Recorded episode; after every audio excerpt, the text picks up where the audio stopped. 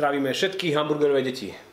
Sme sa nechceli baviť o mzdách, pretože je to také verklikovanie stále dokola, jak pokazený gramofón, ale e, minulý týždeň nás prekvapila pracujúca chudoba skvelým minimálne technickým videjkom, tak sme si povedali, že ešte posledný krát dáme veľkú matku všetkých argumentácií e, o stave miest na Slovensku. Dokonca sme si pripravili scenár, prvýkrát sme sa naozaj e, svedomito pripravili na to, že čo budeme rozprávať keďže naozaj pracu za chudoba dala kvalitné videjko, kde nás aj postrihali a urobili všetké efekty, čo je super. Táto téma je dôležitá nielen kvôli ich videjku, ale aj kvôli tomu, že, že je to to neustále opakovanie toho, ako nikto škodí Slovensku, tí hnusní kapitalisti si vybrali Slovensku, aby tým Slovákom platili nízke mzdy, ešte aj v Estonsku a v Polsku a neviem kde vám zaplatia viac. Už, proste... už tu nemáme Maďarov, ktorí by nás zničili, už tu nemáme Čechov. Už tí Romovia začali pracovať, tak proste teraz, sú tu nejakí kapitalisti, ktorí nám robia... A toto trošku tak prispieva potom k tej atmosfére na Slovensku, že časť obyvateľstva má pocit, že je tu nejaké spiknutie voči ním a potom to vyzerá aj na politické scéne a tak. Čiže Není to len o tej ekonomii, podľa, mňa, podľa nás je to dôležité povedať alebo vysvetliť aj z toho širšieho spoločenského hľadiska. Ja by som začal ešte trošku tak zoširšia, taký náš postoj v Inese, lebo v tom videu to vyznelo tak, ako keby my sme boli proti tomu, aby Slováci mali vyššie mzdy, aby nám rastla životná úroveň a podobne, čo nie je pravda. Samozrejme aj my sme tu analytici, máme nejakú mzdu a čiže sa pozeráme na tých francúzských a nemeckých analytikov, ktorí majú dvoj, trojnásobne vyššie mzdy a čiže by sme chceli vyššie. Takže my v skutočnosti tiež chceme, aby sme mali vyššie mzdy.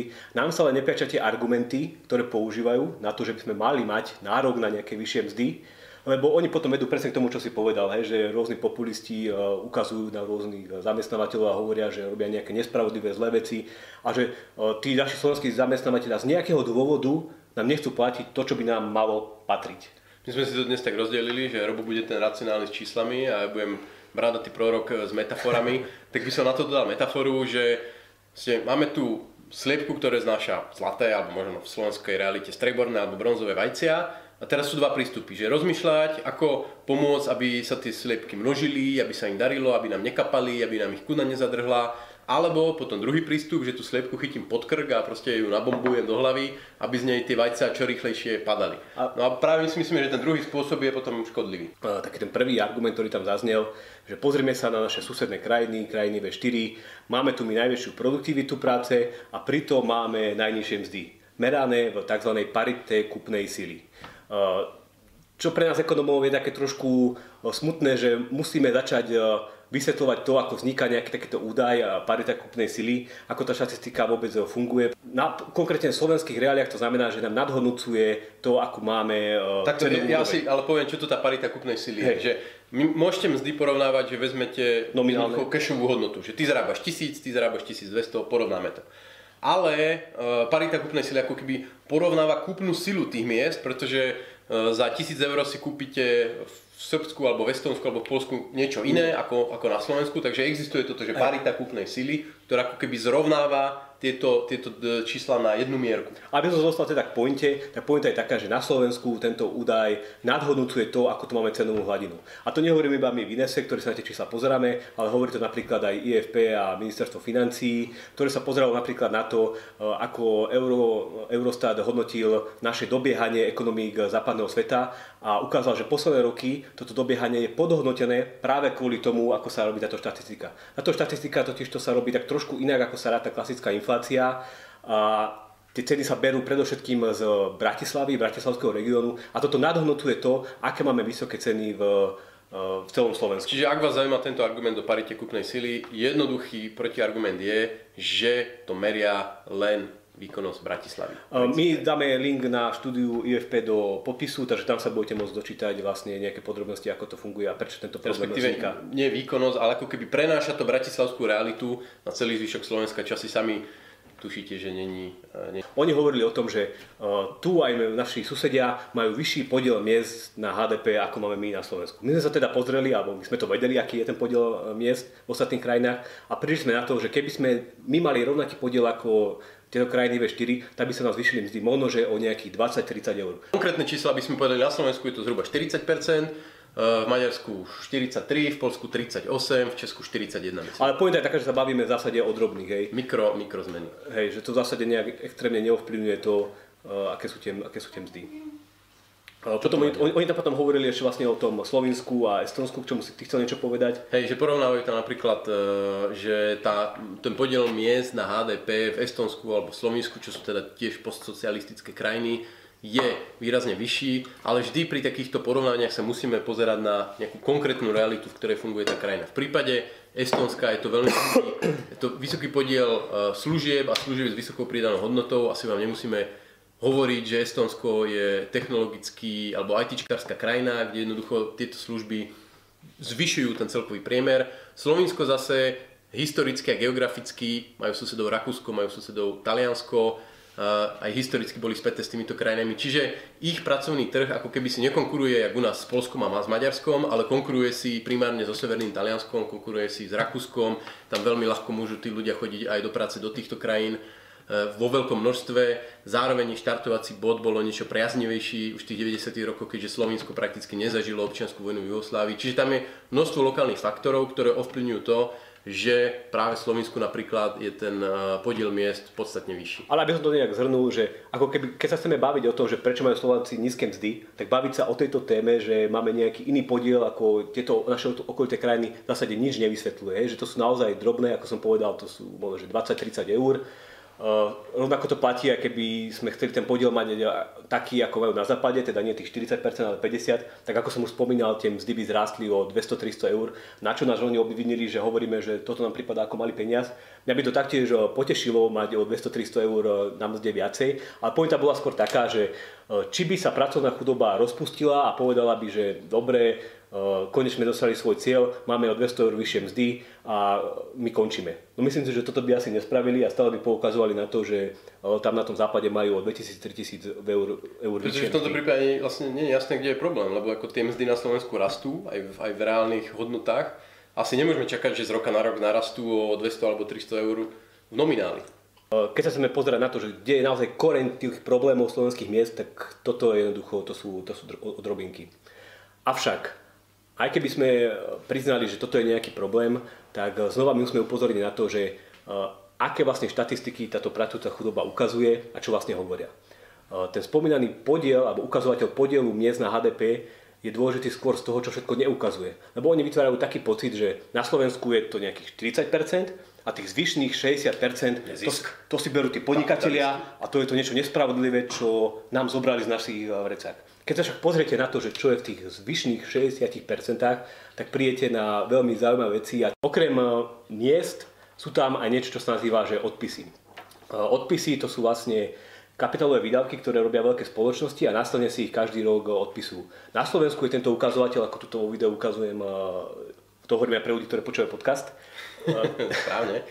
Je okolo 20%, pričom priemer Európskej únii je 16,6%. Ja to pomôžem preložiť zase do ľudskej reči. Máme koláč, ktorý sa vyprodukuje, 40% ide na mzdy. A teraz, čo je zvyšných 60%? Není to zisk, ale 20% z toho odpisy, odpisy. A výrazne viac než Európskej únii. A výrazne viac než Európskej únii. Potom je tam niečo, čo sa nazýva zmiešaný dôchodok, o ktorom sme sa rozprávali naposledy a ten je na Slovensku okolo 18%, pričom v Európskej únii je priemer 8%. Teda vidíte, že to je naozaj e, vysoké číslo a toto je podľa nás e, e, ten, ten zdroj toho, že máme ten, ten ukazovateľ nízky a že v skutočnosti na Slovensku tí ľudia nezarábajú a nedostávajú už taký nižší podiel odmeny na celom HDP. Čiže máme 40 mzdy, zhruba 20 odpisy, zhruba 20 mix income. Hej, ten mix income, znova môžem zopakovať, že čo tam vlastne je. Tam sú živnostníci, nejakí malí rolníci, nejaké osoby, ktoré uh, samostatne pracujú, sú tam jednoosobové SROčky a potom je tam nejaká šedá čierna ekonomika. Uh, ten pán z pracujúcej chudoby sa smial, že nie iba my máme šedú ekonomiku, ale majú aj, za, aj inde, aj napríklad v Chorvátsku. To je možno, že pravda, ale ide o ten podiel. A tento údaj je pre nás taký zaujímavý, že my sme mu venovali niekoľko desiatok hodín aj minulý rok, keď sme navštívili e, Savku, kde sme sa rozprávali s ekonómami, ako to oni vnímajú. Navštívili sme štatistický úrad, kde sme sa chceli dozvedieť, ako to vlastne vypočítavajú. Navštívili sme IFP a ministerstvo financí, kde sme diskutovali tento ukazovateľ. Práve oni nám povedali takú hypotézu, že to môže vysvetľovať to, že na Slovensku máme veľa tých jednoosobových SROčiek, o ktorých si ty hovoril, a ktoré ten pán potom sa snažil... Hey, oni, oni totiž to ukázali e, štatistiku OECD, myslím to bola, kde ukázali, že zhruba máme toľko self-employed, že sme niekde na, e, ako sam, samostatne zárobkových, že sme zhruba na tej úrovni priemeru v OECD. Lenže tam, keď sa pozriete na to, koľko to je, tak vidíte, že v tej štatistike OECD sú len živnostníci, ktorých skutočne asi teda máme zhruba priemerne, ale nezachytáva to práve ten dôležitý segment jednoosobových SROčiek. Ktorý si hovoril, a tam sú vlastne nejaké rolnícke rodiny a nejaké... Nie, nie, pozor, to, to teraz trošku miešaš. V tom OECD sú živnostníci a, a napríklad e, proste rolníci a takýto, ale nie sú tam, e, napríklad u nás sú to typickí lekári, ITčkári, architekti, právnici, práve osoby s veľmi vysokým príjmom, častokrát, ktorí ale z daňovo optimalizačných dôvodov alebo akýchkoľvek iných využívajú inštitút jednoosobovej SROčky a vyplácajú si to ako už odmenu konateľovi, alebo si nevyplácajú vôbec nič a jednoducho berú si to spokladne, respektíve dávajú si v rámci spoločnosti úvery. Je milión spôsobov, ako, ako si vyplatiť e, peniaze z SROčky bez toho, aby ste sa museli zamestnať. A práve toto je segment, ktorý veľmi závisí od toho, aká je legislatíva v jednotlivých krajinách. V niektorých krajinách to nejde tak jednoducho urobiť, v niektorých krajinách to ide urobiť veľmi jednoducho, ako práve na Slovensku. A vďaka tomu vlastne my nemáme v tej mzdovej štatistike, v tých 40%, na ktoré stále ukazujem, že aha, to je málo, zachytenú veľkú časť práve týchto profesionálov, ktorí fungujú cez tie jednoosobové servery. A ako som spomínal, keby sme keby urobili takú štatistiku, že zrátame tento podiel miest a mix income vo všetkých krajinách aj u nás, tak sa dostaneme v zásade na rovnaké čísla. Hej? Takže on naozaj zdá sa, že vysvetľuje veľkú časť toho, prečo máme my taký nízky podiel miest na HDP. A toto, čo si vlastne teraz ty rozprával, to je taký dobrý debank toho, že oni sa snažili debankovať náš argument, ale pritom vôbec si neuvedomili a nepozreli sa na to, že čo to číslo hovorí. Hej. Uh, a teraz sa dostávame k tomu poslednému, najdôležitejšiemu číslu, k tomu zisku tých kapitalistov a neviem akých podnikateľov, ktorí nás tu zdierajú, tak ten na Slovensku tvorí približne nejakých 16% HDP, pričom v Európskej únii je to 18%. Povedz asi presný názov toho, lebo zisk je veľmi také efemérne uh, slovo. Volá sa to, že operating surplus a ide v zásade o nejaký prevádzkový prebytok, čo makroekonomovia uh, zachytávajú práve cez tento ukazovateľ uh, niečo, čo sa nazýva tak ľudovo, že zisk. Čiže v princípe je podobný tomu, dokonca podpriemerný. podpriemerný. Je to pomerne už rozdiel 2,5 percentuálneho bodu voči tomu, aký je priemer Tomu mám niečo povedať o tom, že keď oni sa naozaj snažia vyvolať takú emóciu, že sú tu nejakí zamestnávateľia, ktorí nám nedávajú niečo, na čo máme my právo, zamestnanci, a majú si to oni zobrať do svojho zisku, tak jednoducho to nedáva zmysel, lebo oni majú ten zisk reálne nižší v podeli na HDP ako v ostatných krajinách. No, ako v princípe samozrejme to platí, že zamestnávateľ chce dať čo najmenej svojmu zamestnancovi, takisto ako chce dať čo najmenej za elektrínu, čo najmenej za stroje, čo najmenej za budovu, v ktorej sídli a tak ďalej. Ale mm, to není nejaké špeciálne spiknutie voči Slovensku, že uh, túto zrovna si rozhodli, že Slovakom budeme dávať menej. Jednoducho, uh, za prvé, za prvé to ani není príliš pravda, ako sme ukázali na tom vysokom podieli mix income. A ak tam ostane aj nejaké percent, tičko rozdielu, tak jednoducho z toho dôvodu, ku ktorému sa za chvíľu to dostaneme, sa áno. ktorý vyplýva z produktivity a zo súboja kapitálu a ľudskej Ja ako práce. režisér eh, tohto videa by som navrhoval, že poďme k ďalšiemu argumentu.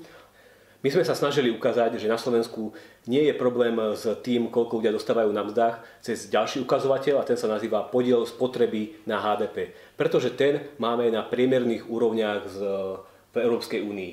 A oni natočili ďalšiu časť videa, kde ukázali rôzne dôvody, prečo tento ukazovateľ, my sme si... No sa asi ťa preruším, a pre tých, ktorí nevideli to naše prvé video, musíme vysvetliť, že e, príjem a spotreba sú ako keby dva previazané nádoby.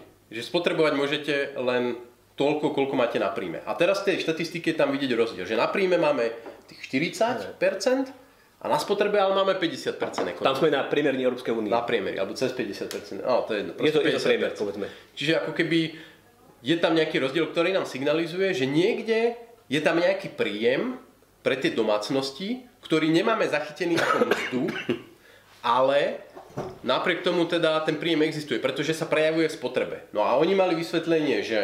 Oni povedali, že táto štatistika je skreslená, pretože sú tam napríklad eh, remitencie. To sú inými slovami príjmy, ktoré prúdia zo zahraničia. Teda nejakí Slováci odcestujú do zahraničia, tam si nájdu prácu a potom posielajú nejaký časť, nejakú časť peňazí naspäť eh, na Slovensko.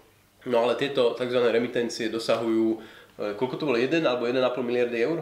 Oni sú okolo 1,9 miliardy eur, miliardy eur. Ale, ale musíme ešte od nich odratať nejaké zdroje, ktoré odchádzajú zo Slovenska. Áno, pretože aj na Slovensku sú zase cudzinci, ktorí pracujú a posielajú peniaze do svojej domoviny. To je okolo 250 miliónov eur. Čiže v podstate 1,7 miliardy a bavíme sa o celom koláči tej spotreby 50 miliard. Čiže tie remitencie... Nie je to úplne 50 miliard, je to niečo... 47, 47. Ale zasa, zasa tie remitencie tvoria nejaký 1-2 percentuálne budíky z celkovej tej e, spotreby.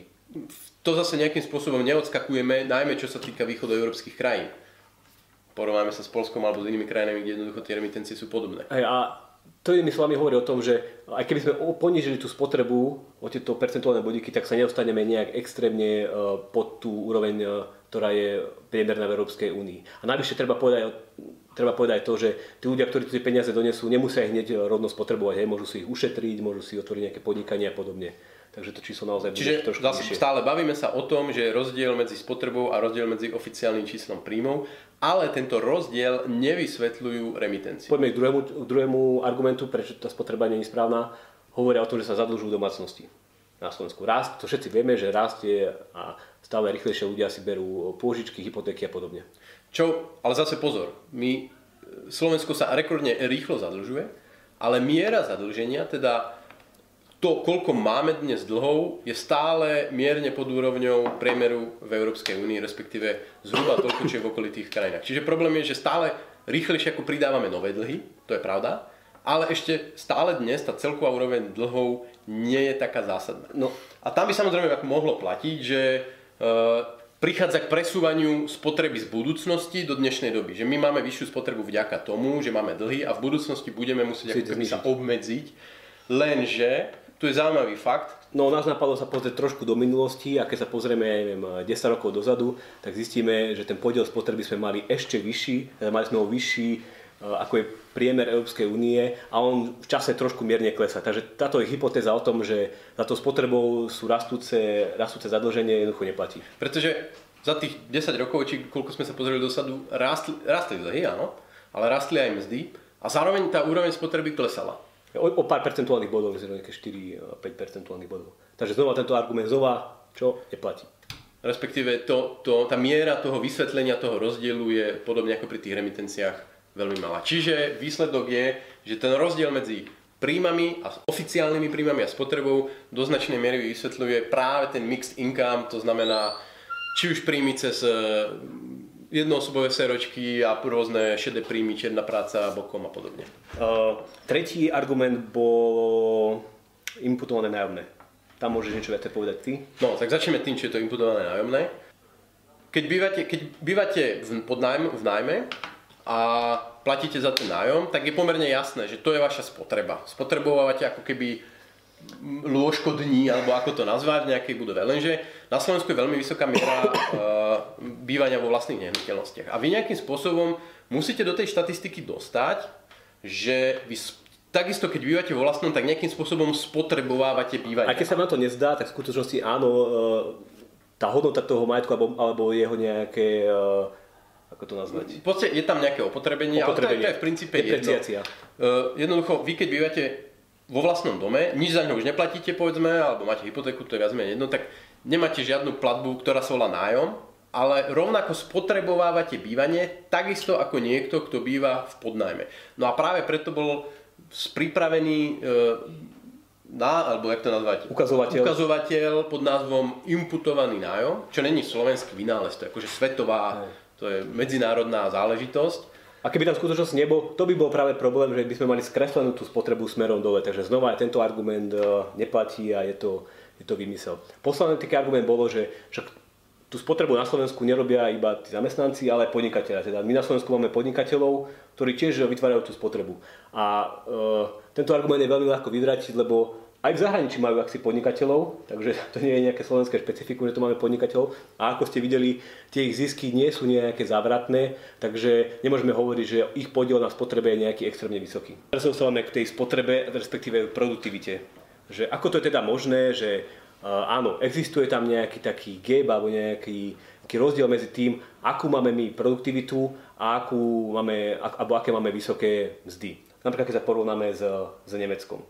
Hej, jeden z tých, taký ten najrezonujúcejší argument podľa mňa, ktorý sa objavuje v tejto diskusii, že Nemci majú mzdy vyššie o ja 2000-3000 eur a Slováci majú síce o niečo nižšiu produktivitu, ale len o málo. Myslím, že nejaký 80%... Po to, ako sa ráta. Ono to je ešte dosť zložitejšie, že vôbec e, dohodnúť sa na tom, čo to znamená produktivita, nie je také jednoduché, aby to, nechceme to vidieť. Nekomplikujeme, vymyslíme si 80%. To je jedno. To je pre tento príklad jedno. A teraz akože, tak prečo nemá slovenský zamestnanec 80% nemeckej mzdy? No a na to existuje vysvetlenie. Mám ho povedať ja? Po, ty, ty si sa z neho tešil, tak... Uh, že uh, produktivita vysvetľuje hlavne tú dynamiku. To znamená, čím sa produktívnejší z roka na rok stávate, tak tým rastie mzda zamestnancov. Lenže to není korelácia, že 1 euro produktivity rovná sa 1 euro miest. A z toho dôvodu, že to není nejaký e, zákon gravitačný, ktorý áno, platí... To, to, to nie je gravitačný zákon, že vy teraz sa pozriete na produktivitu a bez, a bez čohokoľvek viete povedať, aká je má byť mzda.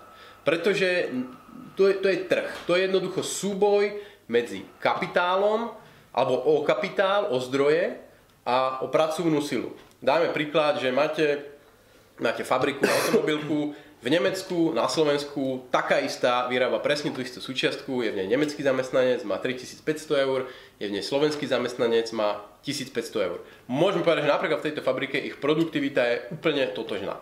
Napriek tomu je tam rozdiel v mzdách. A to je kvôli tomu, že v Nemecku je má kapitál horšiu trhovú pozíciu oproti pracovnej sile. Celý svet do Nemecka posiela svoje zdroje, pretože ich chce ich zhodnotiť. Nemecko je super bezpečný prístav, svetový kapitál tečie do Nemecka a nie je problém získať zdroje na akýkoľvek stroj, investíciu, budovu a tak ďalej a tak ďalej. Slovensko je kraj, bola krajina a stále je krajina, ktorá je oproti Nemecku hlboko, hlboko podkapitalizovaná. Dlhé roky sme museli presvedčať investorov, že môžu a nemusia sa báť nám sem posielať tie peniaze. Stále nám sem tečie podstatne menej kapitálu ako do Nemecka. A to znamená, že keď niekto investuje na Slovensku, tak má väčší problém získať zdroje, získať kapitál na tie stroje, ako získať pracovnú silu. No a tým pádom pracovná sila ťahá zakračí koniec oproti kapitálu. Ale to, to nevieme nejakým spôsobom zmeniť. Jednodu, alebo respektíve vie sa to zmeniť len tak, že konkurencieschopnosť Slovenska bude rásť, že bude sem pritiekať viac kapitálu, tá krajina bude nasytenejšia, nasytenejšia, tých strojov tu bude stále viac, stále to bude jednoduchšie sa k nej dostať a naopak tých ľudí za strojmi bude, budú stále vzácnejší, pretože nebude jeden stroj a 10 ľudí, ale bude 12 strojov a 8 ľudí. A z toho asi už chápete, že v tomto prípade tí ľudia začnú mať navrh. A to už sa aj deje viac menej. To som chcel práve povedať, že áno, momentálne je situácia taká, kedy rastú rýchlejšie mzdy, ako nám rastie produktivita. Teda inými slovami, ako si ti správne povedal, začínajú za lepší koniec ťahať zamestnanci. To je spôsobené napríklad tým, že máme rekordne nízku mieru nezamestnanosti.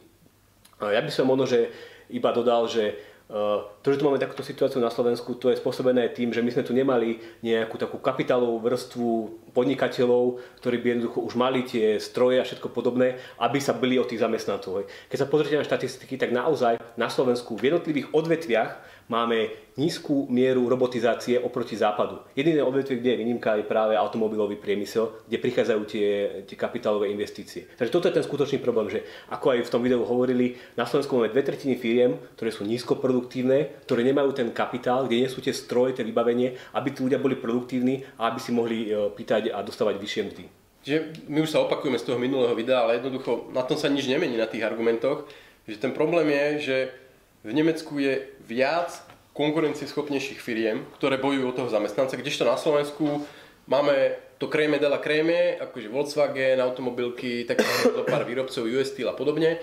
A pod tým je obrovská armáda firiem, napríklad, a tým si nepredstavujete len fabriky, tam ako celý sektor služieb, hotely, reštaurácie, kaderníctva, školstvo a proste celá verejná správa, kde tá, tá produktivita je nižšia a tie veľké fabriky ne, ne, nebojujú o zamestnancov s toľkými inými fabrikami ako napríklad v Nemecku, ale bojujú o zamestnancov práve s týmito nízkoproduktívnymi firmami a inštitúciami. Ale ja by som tomuto takému, takému slovnému argumentu dodal nejaké akéby e, čísla alebo také približenie toho, že uh, tento rozdiel medzi to produktivitou a mzdami nie je nejaký extrémne vysoký. Oni sa stále dobiehajú, ako sme hovorili, dobiehajú sa teraz rýchlejšie tie mzdy. A keby sme sa pozrieť na to, že naozaj prečo nemáme tie mzdy ako v Nemecku, tak veľkú časť toho rozdielu vysvetľuje práve tá nízka produktivita. Že jednoducho to, že tu existuje ten malý gap medzi produktivitou a mzdami, nie je ten hlavný dôvod, prečo tu máme nízke, nízke mzdy. A mne sa páčilo to, že e, častokrát hovoria v tej pracujúcej chudobe, že na Slovensku sa uplatňuje niečo ako politika nízkych miest. Že ako keby, ako keby e, ekonomika bol nejaký stroj, kde môžete si jednoducho nastaviť, aké budete dávať percento miest, môžete niekomu tuto hey, zavolať. Ako, ako by to fungovalo, že halo, tu je Ines, ministerstvo práce, no dobre, dajte to, dajte to 10% hore, hej? Dobre, dohodnuté. A je to jednoducho vyriešené. A mzdy idú hore. A to, to aj v diskusiách vidím, že ľudia hovoria, o, nechcú nám dať politici vyššie mzdy, akože oni by aj chceli samozrejme, pretože ako by získali voličov, že to by bolo úplne super, keby vedeli nejakým spôsobom rozkázať a zvýšiť mzdy. Lenže tak sa to nedá. Tak sa to jednoducho nefunguje. A e, potom ešte taký posledný argument, že sa dostávame k tomu, že tam zaznelo, že e, v skutočnosti je, aby môžem presne citovať, že spotreba je motorom nášho ekonomického rastu a zvyšuje, zvyšuje sa produktivity. Vyššie mzdy sú zdrojom vyššej produktivity. Toto je taký... My ako ekonomia nevieme ani ako, ako zareagovať, lebo to je naozaj taký dosť... Vieme. Uh, ono to, ne, ne, ne, by som to asi nenazval mýtus. Je to proste podľa nás slepá vetva v ekonomii, ktorá tvrdí, že ťahonom ekonomiky je spotreba. Robo má k tomu veľmi krásny komentár a ona ho teraz prerozpráva, ale dáme aj niekde link. Ja som ho napísal pomerne dávno, takže neviem, či dokážem dobre prerozprávať. A v zásade ide, ide o to, že v minulosti ľudia nemali problém so spotrebou. Že spotreba nie je niečo, čo potrebuje vysvetlenie, že aj v tom stredoveku ľudia vedeli pomerne dobre, vedeli pomerne dobre spotrebovať. To, čo im chýbalo, bola práve tá produkcia, produktivita, tvorba tých hodnot. Že to je niečo, čo potrebuje vysvetlenie a na čo sa potrebujeme uh, zameriavať. Inými slovami, je ťažšie vyrobiť televízor, ako ho pozerať, je ťažšie vyrobiť auto, ako ho šoferovať, je ťažšie ušiť, to, ale ušiť topánky, ako ich nosiť. Že spotreba, to... o, oni sa tvária, že keby, že to rozhodnutie, že čo bolo skôr, že či spotreba alebo výroba, že to je nejaký taký problém vajca a sliepky. Že nevieme povedať, čo bolo skôr, ale my jednoducho vieme, že keď človek nemá čo spotrebovať, tak jednoducho nemôže byť spotreba. To znamená, že nejakým nalievaním peňazí do ekonomiky, samozrejme, ak by teraz nám spadli z neba eurá, tak jednorázovo sa nám zvýši e, schopnosť alebo kúpi schopnosť e, v peňaženkách, ale pokiaľ sa nezvýši E, produktivita ekonomiky, tak len väčšie množstvo peňazí bude bojovať o to isté množstvo predmetov, čiže narastie nám inflácia alebo vzniknú nejaké nedostatky. Aj, aj by som povedal, že akože skutočným zdrojom prosperity a produktivity je práve odložená spotreba. To je niečo, čo si ušetríte a nakúpite za to kapitál, stroje a to potom v budúcnosti zvyši vašu, vašu produktivitu. To je niečo, čo na Slovensku, ako som povedal, nám chýbalo a práve takéto akoby populistické volania po tom, že poďme tu nejak uh, rýchlo zvyšovať uh, mzdy a veď pozrite sa, aký máme nízky podiel na HDP v mzdách, to môže vytvoriť také prostredie pre politikov, kde sa jednoducho začnú predháňať v tom, kto príjme viacej populistické opatrenia a politiky a tie nakoniec môžu uškodiť tomu, čo naozaj potrebujeme a to je ekonomický rast.